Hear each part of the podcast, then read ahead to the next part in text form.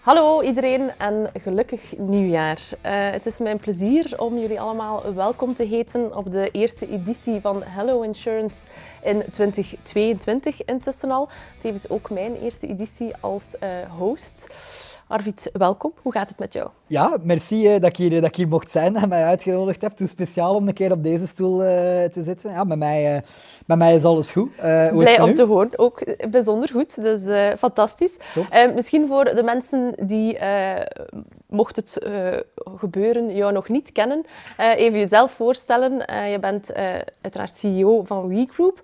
Um, misschien nog belangrijker dan jezelf voor te stellen, uh, sorry dat ik het zeg, maar is misschien om WeGroup uh, voor te stellen. Ja, dat is zeker belangrijk. Wie is WeGroup en, uh, en wat doet WeGroup? Ja, is, WeGroup is een, is een insurtech. Dat is een duur woord om te zeggen dat wij technologie ontwikkelen voor de verzekeringsmarkt. En wij zijn er eigenlijk voornamelijk op gefocust om in te spelen op de behoeften van de verzekeringstussenpersoon. WeGroup is eigenlijk, of biedt eigenlijk een digitaal verzekeringsdistributieplatform. wij streven er dan ook naar, dat zeggen wij toch altijd, to be the number one insurance distribution platform in the galaxy. Of toch vandaag in de Benelux en Frankrijk. En de Galaxy... Eh, die bescheiden komt, starten, ja. Bescheiden starten, inderdaad. Uh, um, om inderdaad tussenpersonen te gaan helpen om uh, beter, efficiënter, doelgerichter te kunnen gaan hun klanten begrijpen en dan ook de gepaste verzekeringsoplossingen daaraan te gaan koppelen.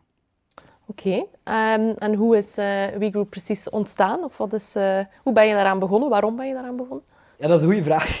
Um, ik, uh, ik werkte hiervoor zelf uh, in de verzekeringswereld. Um, en ja, wij waren eigenlijk voornamelijk uh, heel veel met de eindklant betrokken. En het is voornamelijk daar dat ik eigenlijk zelf zag dat er ja, heel wat zaken verkeerd liepen. Hè. Wat bedoel ik daarmee? Klanten zijn natuurlijk niet graag bezig met verzekering. Dat is niet een top-of-mind topic, zal ik maar zeggen, hè, bij, heel veel, bij heel veel mensen. Ze, zijn liever, of ze passeren dat liever snel, het, het, thema verzekeringen. Um, en daarnaast ook heel wat zaken die heel traag gingen, die heel stroef lopen waardoor dat we eigenlijk binnen ons team echt de noodzaak begonnen te ontwikkelen om te zeggen, kijk, eigenlijk zouden we daar uh, uh, oplossingen moeten voor, uh, voor kunnen vinden. En op dat moment zat er iemand in mijn team die een technische achtergrond had, een ingenieursachtergrond, en die zei, ja, er bestaat eigenlijk verschillende soorten van technologie die daarbij zouden kunnen helpen.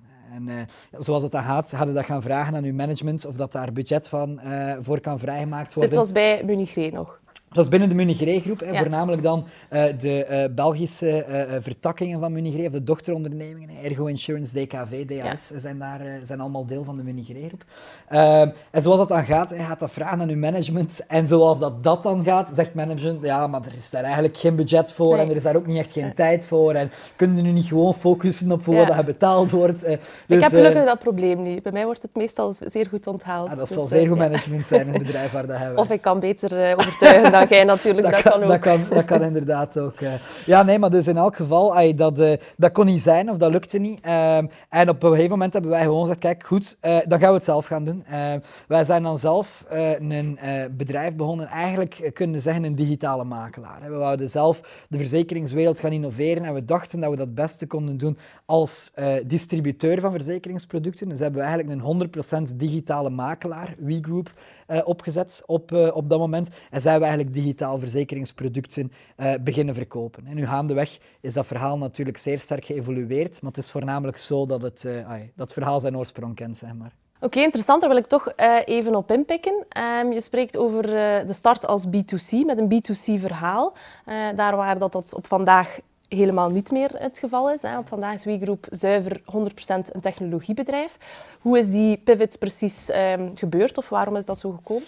Ja, het is natuurlijk zo dat wij uh, inderdaad, wij dachten dat we de problemen in de markt het best konden oplossen aan de uh, distributiekant. Met andere woorden, we hebben altijd een aantal kernpunten gehad bij WeGroup waarbij dat we zeiden, oké, dit moeten we echt uh, gaan doen. Hè. We willen ervoor zorgen dat verzekeringen makkelijker, efficiënter kunnen gebracht worden. en we dachten dat het meest logische was om dat te doen als makelaar zelf. Nu, gaandeweg is dat gebleken dat dat niet zo was en daar zijn verschillende elementen voor. Het eerste, denk ik, is dat wij een Belgisch bedrijf zijn Um, en de Belgische markt is volgens mij um, niet de juiste markt voor een volledig digitaal verhaal. Hè. Dus ik denk niet dat dat kan werken uh, in België. Om een simpel voorbeeld te geven, ik herinner mij, we gingen zelf uiteraard... Uh, uh, als eerste klanten hadden wij, hadden wij vrienden, kennissen, familieleden uiteraard, van mensen die bij WeGroup werkten. En op een gegeven moment was er iemand die een schadeafval had. En die, die belde mij op die zei, ja, ik heb, hier, ik heb hier iets voor met mijn wagen, uh, kunnen mij helpen? En ik zei, ja, geen enkel probleem. Surf even naar de website en daar kun je digitaal, via Louise, via onze tool, uw schadegeval gaan nageven. En hij zei, ja, maar ik heb u nu toch aan de lijn.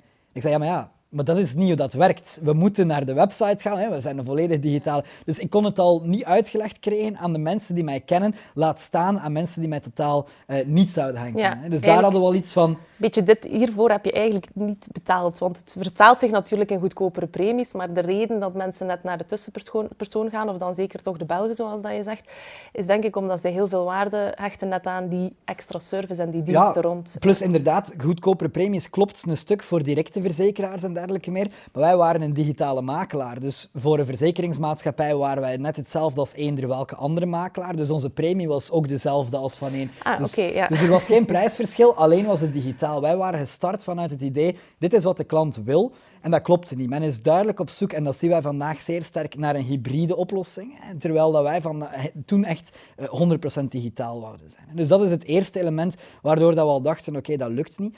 En ten tweede was het ook zo dat wij uh, ja, uh, heel wat vraag kregen vanuit de markt dan, verzekeringsmakelaars die ons wel al hadden zien passeren. Die zeiden, ja kijk, los van het feit dat we jullie volledig digitale aanpak misschien niet correct vinden, zien we wel een aantal goede elementen. Hè. Met name de manier waarop dat jullie digitaal verkopen, hè, digitale verkoopsgesprekken die jullie op de website hebben, ja, dat zouden wij graag ook hebben. Hè. Het zij voor onze website, het zij ter ondersteuning van ons fysieke klantengesprek. Zouden jullie niet bereid zijn om dat eigenlijk white-labeled aan ons te gaan aanbieden? Jullie niet bereid zijn om die technologie in onze look en feel van ons kantoor te zetten, zodat wij dat ook kunnen gaan gebruiken. En uiteraard gaan we jullie daar iets voor betalen. Wel, ik denk de combinatie tussen enerzijds de markt waar we niet volledig onze plaats in vonden, in start-up termen noemen ze dat dan de product market fit die er niet was, en uh, daarnaast een, een, vraag die er was vanuit een ander deel van de markt, dat is echt het moment waarop dat we uh, eind 2018 dan, na uh, een jaar en een half proberen, zal ik maar zeggen, eh, echt gezien hebben van ja, kijk, dit is echt wat we moeten gaan doen. Hier zijn we duidelijk goed en hier is er vraag naartoe. En dan hebben we volledig de kaart van de makelaar getrokken, hebben we volledig beslist om eigenlijk software voor de makelaar eh, te gaan bouwen. En ja, Okay. The rest is history. Om het zeer blunt te zeggen, you followed the money, basically. We followed the money, ja. Ja, zeer, uh, zeer verstandig lijkt me. Oké, en dan... Want natuurlijk, enerzijds, ja, je hebt daar een vraag van de markt, uh, die die zeer voelbaar is en die je dan ook meteen kan gaan invullen door hetgeen dat jullie deels al, al ontwikkeld hadden. Um, maar daarnaast bestaan er natuurlijk ook heel wat andere technologieën die al gevestigde waarden zijn. En dan denk ik bijvoorbeeld aan de beheerpakketten. Um, ik denk dat ik mijn, in mijn uh, laatste 2,5 jaar bij WeGroup misschien twee uh, tussenpersonen ben tegengekomen die zonder uh, beheerpakket werken. Dus dat is bijna niet meer weg te denken. daarnaast heb je ook natuurlijk de maatschappijen die met heel wat mooie technologieën komen. Hoe positioneer je um, Louise of WeGroup mm dan binnen het, het bestaande netwerk? Ja. Ja, het is natuurlijk inderdaad zo dat er, dat er heel wat spelers op de markt uh, zijn op vandaag. Nu, ik denk dat het eerst belangrijk is om, om uh, te begrijpen dat dat voor ons geen, concurrent, geen concurrenten zijn, geen concurrentiële spelers. Zeker de maatschappijen niet, waar wij vandaag met de meeste maatschappijen in België een partnership hebben. Hè. Dus waar er ook technisch een, een, een, verbinding aan de achterkant zit om die makelaar te gaan helpen. En ook met de beheerspakketten is dat vaak het verhaal. bij het ene pakket lukt dat al wat beter dan bij het andere, afhankelijk van waar de technologie ook staat. Soms kan dat een directe verbinding zijn. Soms werken we eerder uh, met de tussenstap van de maatschappij, door blokretourberichten uit te sturen vanuit de maatschappijmodules en dergelijke meer. Dus dat is allemaal geen concurrentieel verhaal. Wat wel een probleem is, of een, een uitdaging was, zeker voor ons in het begin, um, dat is dat we wel op dezelfde euro in de zak van de makelaar spelen. En wat bedoel ik daarmee? Er is natuurlijk een beperkt budget die de makelaar heeft uh, om uit te geven aan technologie, aan software. En een groot stuk van dat budget gaat uiteraard naar zijn beheerspakket, die belangrijk is. Zijn uh, digitale archiefkast, zal ik maar zeggen. Hij moet uiteraard een database hebben waar al zijn klanteninformatie in zit, maar tegelijk ook de communicatielijn is in heel wat gevallen tussen de makelaar en de maatschappij. Dus die is niet weg te denken. Hè. Vandaar dat wij ook niet in dat, wat wij toch wel een klein beetje verzadigde landschap zien, uh, wouden gaan spelen. Resoluut gekozen hebben om geen beheerspakket te gaan zijn, maar eigenlijk een aanvullende tool uh, daarop zijn. Een tool die de makelaar helpt om beter te gaan verkopen, om efficiënter te gaan werken, om zijn klant ook beter te gaan begrijpen en met die informatie en die gegevens daarin eigenlijk kan gaan werken om zo zijn zaken uh, beter te gaan doen of sneller te gaan doen. Dus we staan mooi naast de beheerspakketten, of zo positioneren wij ons toch en dat is ook iets wat in de toekomst zo zal gaan blijven. Oké, misschien toch ook even op, op inpikken, want dat lijkt me zeer um, werkintensief om met al die verschillende uh, partijen te, te gaan connecteren. Zeker ook als je zegt ja, met de verschillende maatschappijen. Um, is dat iets dat jullie, uh, want ik weet dat, uh, uiteraard weet ik het, um, dat, uh, dat WeGroup internationaal ook aan het kijken is. Um, zijn dat zaken die ten eerste schaalbaar zijn, maar misschien ook die bijvoorbeeld in het buitenland op dezelfde manier aangepakt worden, of beter of minder goed? met andere woorden, kan je eigenlijk de ervaring die we hier in België hebben opgedaan vertalen naar, naar een internationaal speelveld? Uh, ja nee. Het antwoord is dubbel. Dat is heel vaak zo met mij. uh, het is natuurlijk zo dat, eh, dat er een heel groot stuk van onze technologie kopieerbaar is naar het buitenland. WeGroup heeft inderdaad vandaag heel wat activiteiten, eh, ook buiten België, in Nederland, in Frankrijk, in Oost-Europa. Ehm, dus er zijn heel wat activiteiten die we daar hebben. Wel is het zo dat er bepaalde elementen zijn in het, in het, in het Belgische landschap die niet aanwezig waren, die vaak wel aanwezig zijn in het buitenland. Wat bedoel ik daarmee? Ehm, de connectie met de maatschappij die wij maken, bijvoorbeeld om premies te gaan uithalen voor ons uh, luik multitarificatie, die één van de uh, functionaliteiten van, uh, van, van Louise of van WeGroup is. ja, daarvoor hebben wij zelf moeten die connecties met de maatschappijen allemaal gaan maken. We hebben dat dus vanaf dag één gedaan. Daar zijn we zelf op de eerste lijn mm -hmm. van geweest. Want... Vandaar dat ik weet hoe intensief dat het is. Hoe intensief ja. het is, inderdaad. Um, in het buitenland is dat vaak niet zo. In Nederland bijvoorbeeld, in Frankrijk, in Duitsland zijn er verschillende wat men noemt aggregators. En dat zijn eigenlijk spelers die die connectiviteit eh, al hebben met de maatschappij. En dat wil zeggen, wij als WeGroup zijn binnengekomen in de Nederlandse markt. Daar is een speler uh, die die connectiviteit of die die connectie al heeft met verschillende maatschappijen. We hebben eigenlijk gewoon bij hen moeten aankloppen uh, en via hen hebben we eigenlijk al die verbinding met de maatschappijen in één keer binnengekregen. Dus dat is eigenlijk iets wat zeer vlot, zeer makkelijk is verlopen. België is daar wel een buitenbeentje men zegt vaak, uh, België komt uh, wat achter. Voor sommige vlakken is dat waar. Ik heb ondertussen al geleerd dat dat voor heel wat andere vlakken helemaal niet waar is. In verzekeringstechnische zaken en op maatschappijniveau staat België op verschillende vlakken ver voor op andere markten. Dus we mogen ons zeker niet, uh, niet achteruit steken. Maar uh, dat aggregator-verhaal dat was er niet in België. Nee. Dat heeft er eigenlijk voor gezorgd dat wij dat zelf We hebben niet noodzakelijk uh, het warm water uitgevonden dan, als ik het uh, nee, zo hoor. we hebben zeker niet op het vlak van connectiviteit met maatschappijen hebben we zeker niet het warm water uitgevonden. Wel in België, want het was er niet. Hè. ook wat multitarificatie en dergelijke meer betreft. Dat is in het verleden al door andere partijen met afwisselend succes geprobeerd. Maar het is wel zo, en daar zijn we denk ik zijn we wel trots op, daar ben ik zelf ook persoonlijk wel trots op eigenlijk, dat we gezien hebben dat wat WeGroup gedaan heeft in de markt, daar geloof ik zeer sterk in, naar multitarificatie toe, heeft ertoe geleid dat andere partijen uh, dat gegeven belangrijker hebben doen vinden. Ik denk dat het beste verhaal uh, Portima is, die een multitarificatieverhaal uh, ook op de markt brengt. Um, ja, dat is iets wat denk ik vroeger uh, niet zo snel zou gebeurd zijn. En dat is een beweging die geëvolueerd is doordat zij hebben moeten kijken naar wat gebeurt er in de markt, waar wij ineens een element werden, of waar WeGroup een element werd, uh, waar men, die, die niet meer kon genegeerd worden. Hè. We hebben ook vandaag meer dan 500 uh, verzekeringsmakelaars in België, dus dat is niet meer niets natuurlijk. Hè. Mag ik er even op, in, op inspringen? want je zegt inderdaad dat er dat een element is dat niet kon genegeerd worden. Het is uiteraard niet enkel WeGroup. Er zijn heel wat insurtechs die als paddenstoelen uit de grond schieten. Um, dus heel wat verschillende technologieën. Wat is volgens jou het meest uh, prangende? Of zeg maar, welke technologie of welke behoeftes uh, dienen daar eigenlijk uh, ja, ingevuld te worden? Ja, ik denk wat wij doen is uiteraard oplossingen naar de, naar de makelaarij brengen. En dat is uiteraard zeer belangrijk. Ik denk waar er vandaag nood aan is, um, naast wat wij doen voor het distributiekanaal, zou er eigenlijk gelijkaardige tooling moeten komen volgens mij voor de verzekeringsmaatschappijen. Ik zie heel vaak dat daar grote efficiëntieproblemen zitten, um, maar dat daar ook problemen zijn die eigenlijk de rest van de waardeketen in het verzekeringslandschap hypothekeren. Makelaars kunnen soms niet altijd zo snel werken als dat ze zouden willen, omdat ze vasthangen uiteraard aan de verzekeringsmaatschappijen die ook niet verder vooruit kunnen. Hè. Omdat ze met efficiëntieproblemen zitten, omdat ze met heel wat wat men dan noemt legacy software zitten, hè, softwarepakketten uh, of, of technologie uit het verleden waar men eigenlijk ja, aan, aan vasthangt, niet op rond kunt. Wel, ik denk dat er zeker een, een gat in de markt is voor uh, nieuwe insurtechs die eigenlijk daarop gaan helpen. In het buitenland zijn er al verschillende uh, die daar verzekeringsmaatschappijen bij kunnen helpen. En ik denk dat de eerste stap daarvoor gezet is. En wat bedoel ik daarmee? Vroeger zagen wij heel vaak de beweging bij zeker grotere ondernemingen, een verzekeringsmaatschappij, maar ook bij een bank of bij een groot logistiek bedrijf, ik zeg maar iets, eender welk bedrijf, om heel veel zaken in-house te gaan ontwikkelen ofwel met eigen technologieteams, met eigen IT'ers, ofwel geoutsourced als in wij kopen softwareontwikkelingsbedrijven in, zal het maar zijn, die dat echt voor ons gaan ontwikkelen.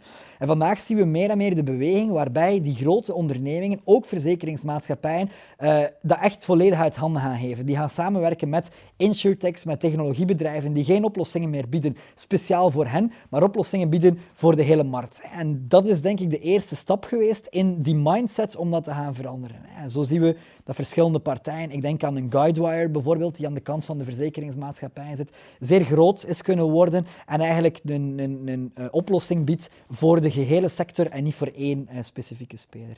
Dus dat is ja, zeer belangrijk, ja. of een zeer belangrijke evolutie geweest. Ja. Daar hoor ik toch uh, enorm het belang inderdaad van, van open ecosystemen. Hè? Van systemen die perfect met, uh, met elkaar kunnen communiceren. Um, Oké, interessant. We hebben nu het, uh, het luik van de uh, maatschappijen uh, een beetje gecoverd daar. Um, als ik nu even terug ga naar het publiek dat, dat WeGroup eigenlijk hoofdzakelijk bedient, zijn die, die tussenpersonen in België de onafhankelijke verzekeringsmakelaars. Um, waar zou je zeggen dat het voor hen het meeste pijn doet? Of waar, waar moet die technologie eigenlijk voor hen het verschil gaan maken? Ja, laat mij misschien gewoon omdraaien, Laurina. Je hebt zelf uh, bij WeGroup uh, zeer veel makelaars gezien. Ik zou willen zeggen tiental, maar ik denk dat er honderden zullen zijn die dat je toch gezien hebt. Het is zeker meer dan, uh, dan tientallen, inderdaad. Ja, ja oké. dus, dus laat mij omdraaien. Waar denkt je dat het probleem van de makelaar? Wat heb je gevoeld in de markt? Um, goh, dat is, um, ik heb inderdaad een, een tweetal jaar um, heel wat makelaars gezien. en daardoor denk ik ook zeer goede voeling gekregen met de markt zoals dat je daarnet hebt aangegeven, waren er een aantal uh, vragen um, waar er initieel door, door Louise en WeGroup uh, op ingespeeld zijn. Maar daarnaast zijn er toch ook nog wel um, ja, heel wat andere zaken naar boven gekomen. Zo zie ik bijvoorbeeld, en het sluit er uiteraard bij aan, ik denk de voornaamste zijn zeker um, inefficiëntie en uh, heel veel administratie. wat bedoel ik daar precies mee? Heel, veel, heel wat administratie, onder andere MIFID compliancy, die alsmaar um, strikter en veel eisender wordt. En waarbij ik merk dat de makelaar, en misschien ik zelf ook, um, zich oprecht de vraag gaat stellen van in welke mate is dat echt ten bate van de eindconsument. Mm um, omdat we merken dat dat heel wat administratieve rompslomp met zich meebrengt.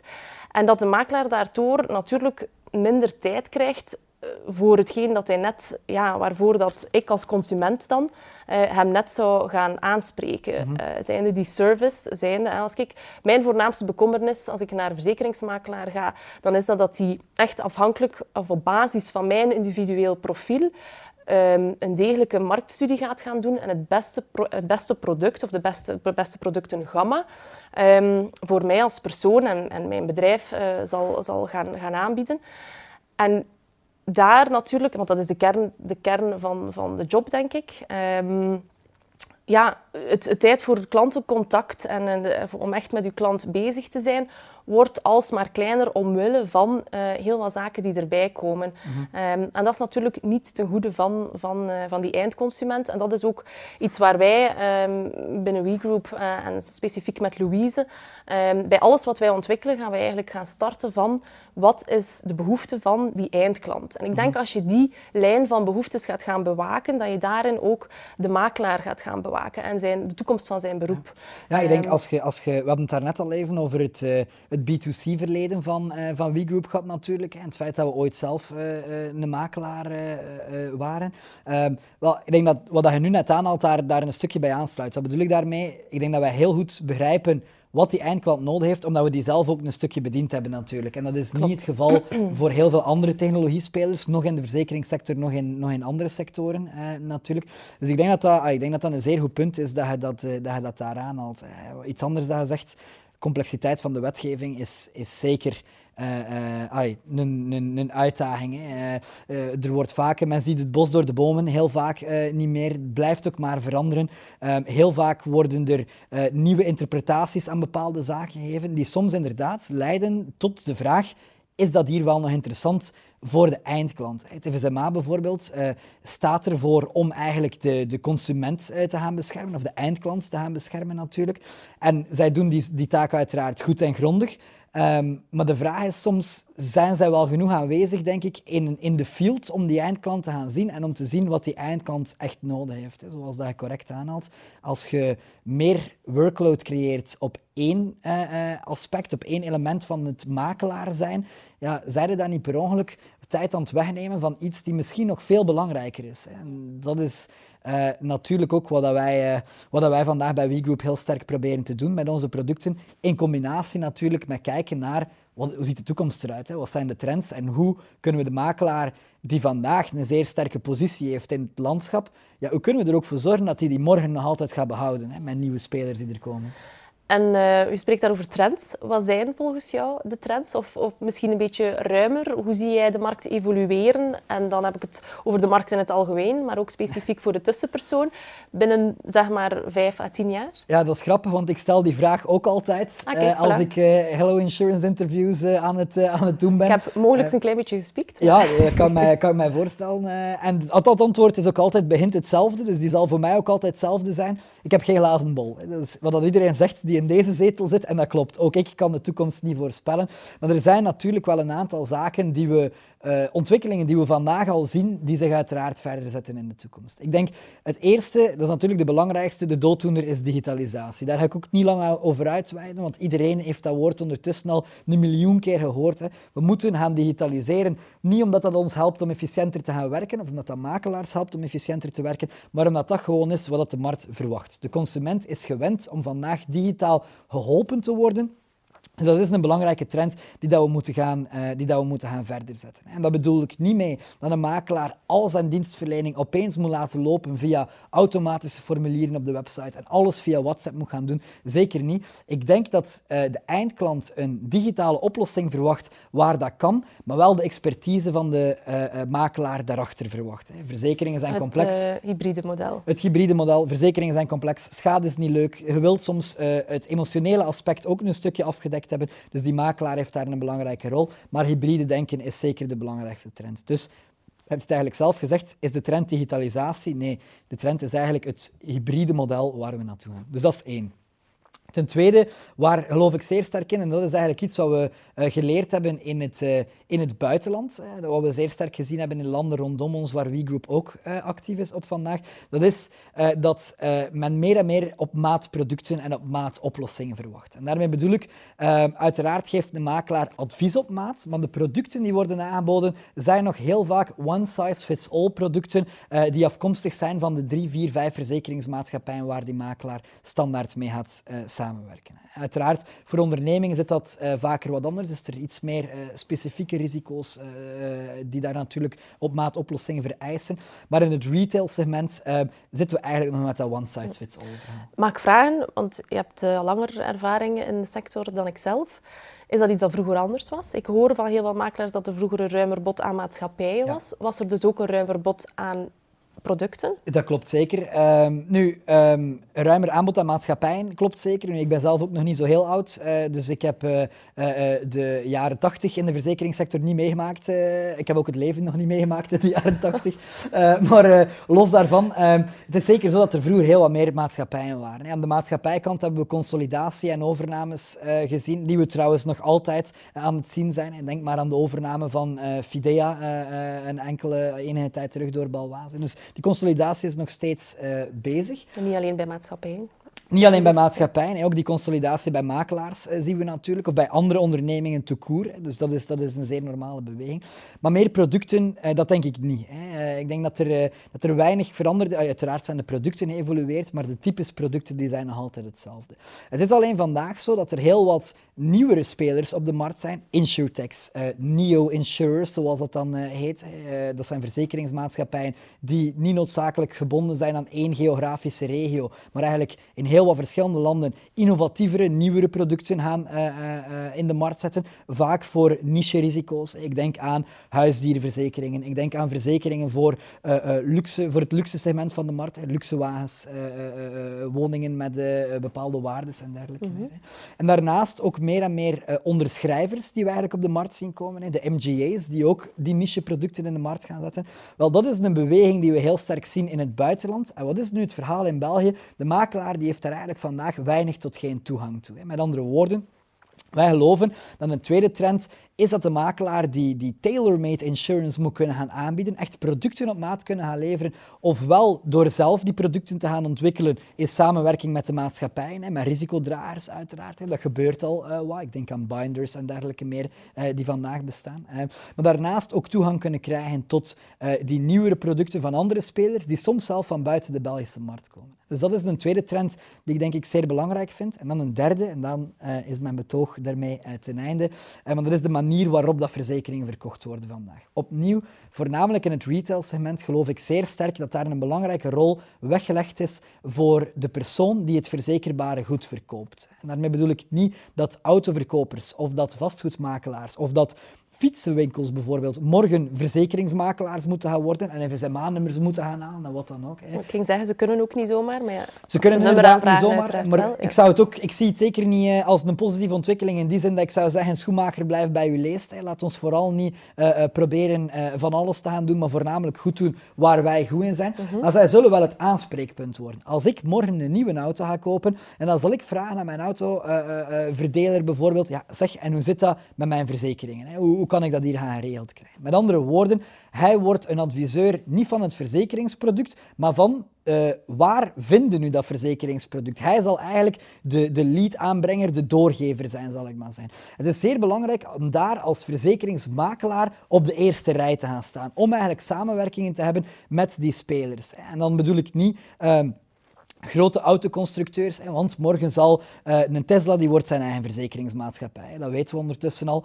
Uh, een eh, BMW of een Porsche België of een, een Volkswagen groep, die zullen rechtstreeks aankloppen bij grotere verzekeraars, waarschijnlijk internationale groepen. Ik denk aan AXA's en Alliansen van deze wereld bijvoorbeeld. Hè. Maar het gaat voornamelijk om die kleine KMO's die daar die eerste aanspreekpunten zijn. Kleine lokale autoverdelers, tweedehands autoverdelers bijvoorbeeld, lokale vastgoedmakelaars, fietsen uh, verkopers en dergelijke meer. En zo zijn er legio aan voorbeelden van wat we kunnen doen. Ja, daar moet de makelaar die samenwerking mee gaan opbouwen. En dat moeten ze op eerste plaats doen door hen te gaan aanspreken, door die samenwerking te kunnen hebben. Maar ten tweede ook door uh, technologisch efficiënt te kunnen gaan samenwerken en een tool te hebben om dat eigenlijk te gaan verbinden. Dus om samen te vatten, drie trends die ik denk heel belangrijk zijn. Dat hybride model, het verhaal van persoonlijke op maat verzekeringsproducten, niet op maat advies, maar op maat producten. En eigenlijk die uh, third-party partnerships, zoals wij dat dan uh, noemen, die partnerships met die andere KMO's die op de eerste rij staan wanneer verzekerbare goeden verkocht worden.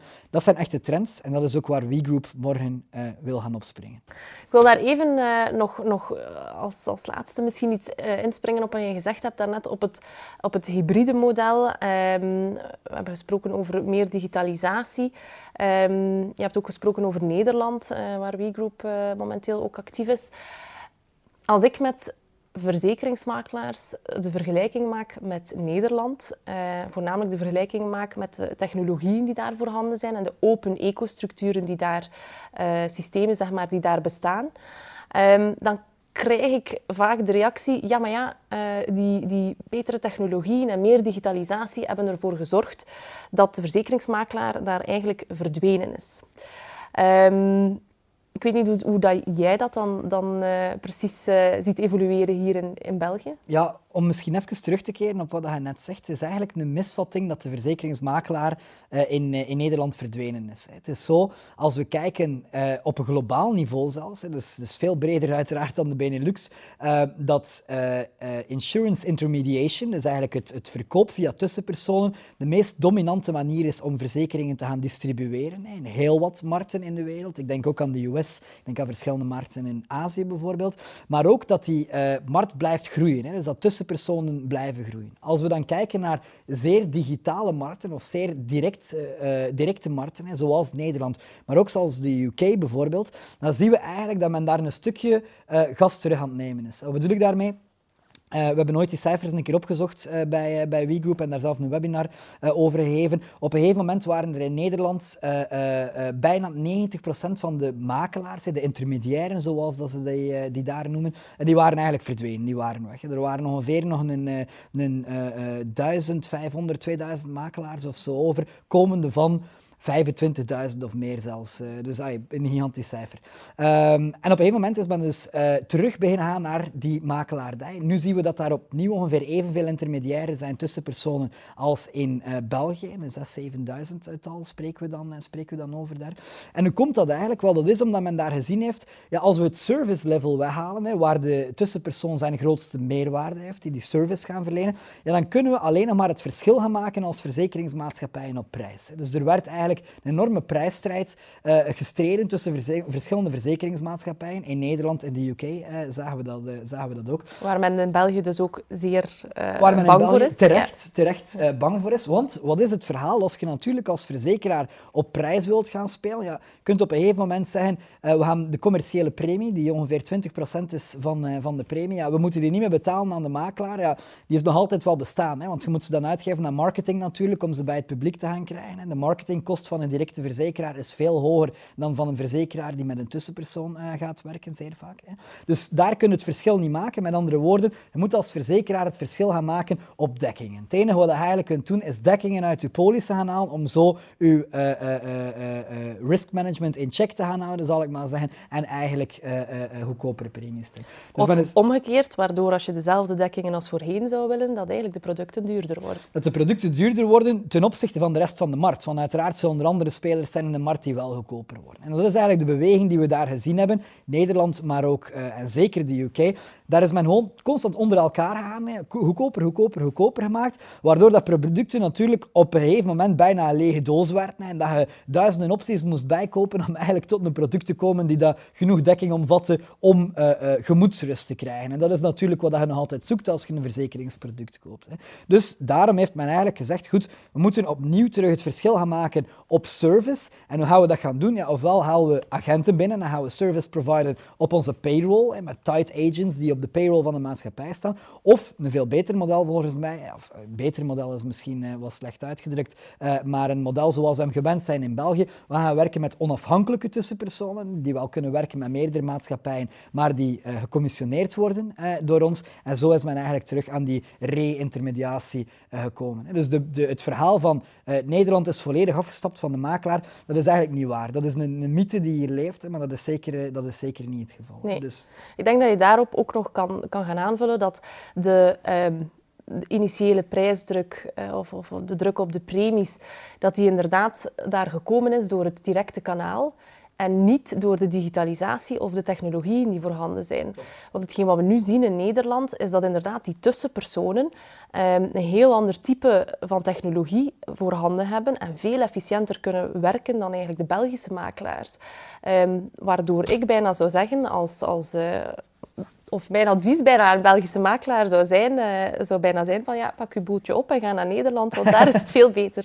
Um, dus uh, nee. Ik, ik denk dat dat drastisch is, maar het is, het is interessant dus, dat je dat zegt. Ja. Um, wat ik wel zou aanraden aan Belgische makelaars, is op zijn minst om een keer te gaan over het muur te gaan kijken en zien hoe is men dat daar eigenlijk allemaal aan het, uh, aan het aanpakken? En dat, dat geldt trouwens niet alleen voor de makelaar, uh, die volgens mij veel kan leren van onze, van onze buurlanden. Uh, net zoals dat wij trouwens ook zaken hebben waar zij bij ons kunnen gaan Uiteraard, leren. Ja. maar dat geldt ook voor de verzekeringsmaatschappijen. Als ik zie hoe het ecosysteem daar op een open manier ontwikkeld is ten opzichte van België, dan is dat, is dat toch wel straf. Hè? Want België heeft een vrij uniek gegeven in de markt. We hebben namelijk systemen die alle verzekeraars bij elkaar verbinden, ervoor zorgen dat alle verzekeraars duidelijk kunnen communiceren met elkaar, maar dan voornamelijk met hun distributeurs en met andere partijen in de sector. Ik denk aan blok retourberichten en dergelijke weer. Ja, S2, ja, Zwep en heel, heel het verhaal van de ontwikkelingen die daar rond gebeurd zijn. Dat is een zeer uniek gegeven en dat geeft België eigenlijk een streep voor. Alleen, we zijn die streep voor gaandeweg verloren doordat we volgens mij te lang hebben gezegd, goed, dit is hoe dat werkt, maar het werkt, dus we moeten iets veranderen. En stilstaan is in heel veel gevallen, en zeker wanneer dat we spreken over innovatie, achteruit gaan. Uh, en dat is wat de Belgische markt, denk ik, de laatste jaren uh, gezien heeft ten opzichte van uh, onze buurlanden. Ja, en dat vind ik ook een, interessant gegeven, want dat is ook... Um iets dat ik dan persoonlijk, denk ik, als trend zal misschien er nog aan toevoegen.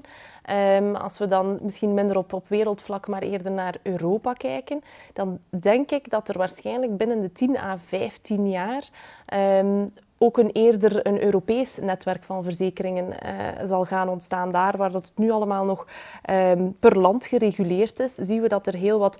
Dat is ook opnieuw vanuit de, vanuit de eindconsument gegroeid uiteraard. Dat heel wat jongeren gaan in het buitenland studeren, gaan een aantal mm jaar in het buitenland gaan werken. In Europa is dat heel eenvoudig. Um, en dat is ook iets dat ik van de makelaars als feedback krijg. Ja, het is niet zo eenvoudig of niet zo evident om die verzekeringen te regelen voor bijvoorbeeld hè, als er iemand uh, een wagen heeft die in Portugal ingeschreven is uh, en, en, dergelijke zaken. Dus als we dan inderdaad naar, naar Europa gaan gaan kijken, dat open ecosysteem dat buiten onze landgrenzen al aanwezig is, dan denk ik dat we inderdaad niet anders zullen kunnen dan, uh, dan daarin te volgen. Ik denk dat dat zeker een belangrijk gegeven is. Nu hebben we het geluk dat uh, wat uh, wetgeving betreft, dat heel vaak, of de, de, wetgeving is op Europees niveau geregeld, de Europese wetgevingen. dus dat is uiteraard een voordeel die wij hebben. het wordt nog een stukje complexer wanneer dat we ook buiten Europa zullen gaan kijken. Maar je hebt gelijk, heel veel mensen trekken naar het buitenland of hebben eigenlijk een meer om nog niet te zeggen zelf globale uh, uh, behoefte. En ik denk dat de makelaar daar ook een rol in moet kunnen spelen. En dat zal starten niet alleen bij de makelaar, maar ook naar hoe een verzekeraar naar bepaalde zaken kijken. Bepaalde verzekeraars zijn uiteraard deel van een internationale groep, maar eigenlijk stelt dat weinig voor. Wat bedoel ik daarmee? heel wat verzekeringsmaatschappijen die deel uitmaken van zo'n groep, ja, uh, een, een, bedrijf in Frankrijk en een bedrijf in uh, uh, België bijvoorbeeld hebben naast de naam en het kerstfeestje van de CEO, om maar even iets te oneerbiedig te zijn misschien, hebben eigenlijk weinig met elkaar gemeen. Het zijn wel nog twee aparte bedrijven.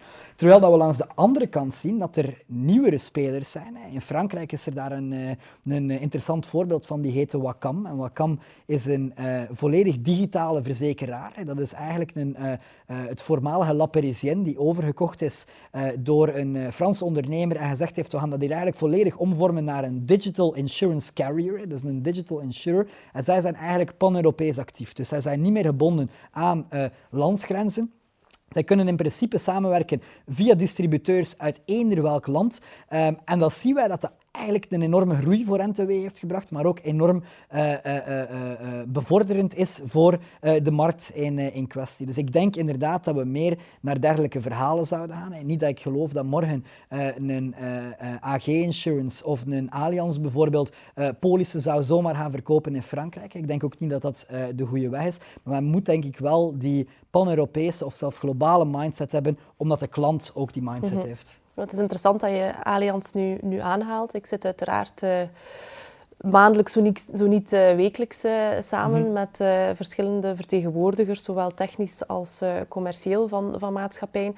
En ik weet bijvoorbeeld dat, dat Allianz daar wel ook heel mooi iets op poten aan het stellen is om op Europees vlak veel efficiënter te kunnen gaan werken. En dat zal ook in het voordeel van, van de tussenpersonen zijn. Dus ik, ik denk dat zeker, Allianz... ja, zeker in beweging. Ik denk dat ze daar zeker niet alleen in zijn. Mhm. maar uiteraard, het, een maatschappij die, die internationaal roots heeft, die deel uitmaakt van een, van een grote internationale, globale groep, uh, heeft daar misschien nog net uh, uh, iets meer een, een streepje voor, voor of, of, of, of, iets meer visie op, omdat ze die misschien ook wel meekrijgen, een stukje vanuit de groep. Maar goed, ik moet de rekening en de strategie niet bepalen voor, voor verzekeringsmaatschappijen, maar ik geloof wel dat dat is waar we, waar we mee Dat dat zal gebeuren. Ja.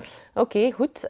Um, zeer interessant en een aantal mooie trends om mee af te sluiten, denk ik. Dan stel ik voor, dan rest ons alleen nog om het ja. glas te heffen en te klinken op het nieuwe jaar mogen het uh, voor WeGroup en voor de rest van, van de sector zo succesvol zijn als de voorbije? Ik, ik wil daar zeker ook op klinken en ik denk dat het misschien ook een goed moment is om even een verandering voor een nieuw jaar en een aantal korte veranderingen mee te gaan geven. En ik denk dat een van de belangrijkste zaken uiteraard het Hello Insurance verhaal is. Ik heb met veel plezier in uw stoel gezeten de afgelopen, afgelopen jaar en half. Maar ik denk dat het ook tijd is om de scepter te gaan, te gaan doorgeven. Dus vanaf nu is dat ook leuk, Laurien, als je het zou zien zitten, om daar te blijven zitten. En vanaf nu de host van, van Hello Insurance te worden. Ja, ik zal met zeer veel plezier de scepter aannemen. Goed, dus, dan gaan we daarop drinken. Een goed nieuwjaar allemaal, veel succes en tot binnenkort. Tot binnenkort.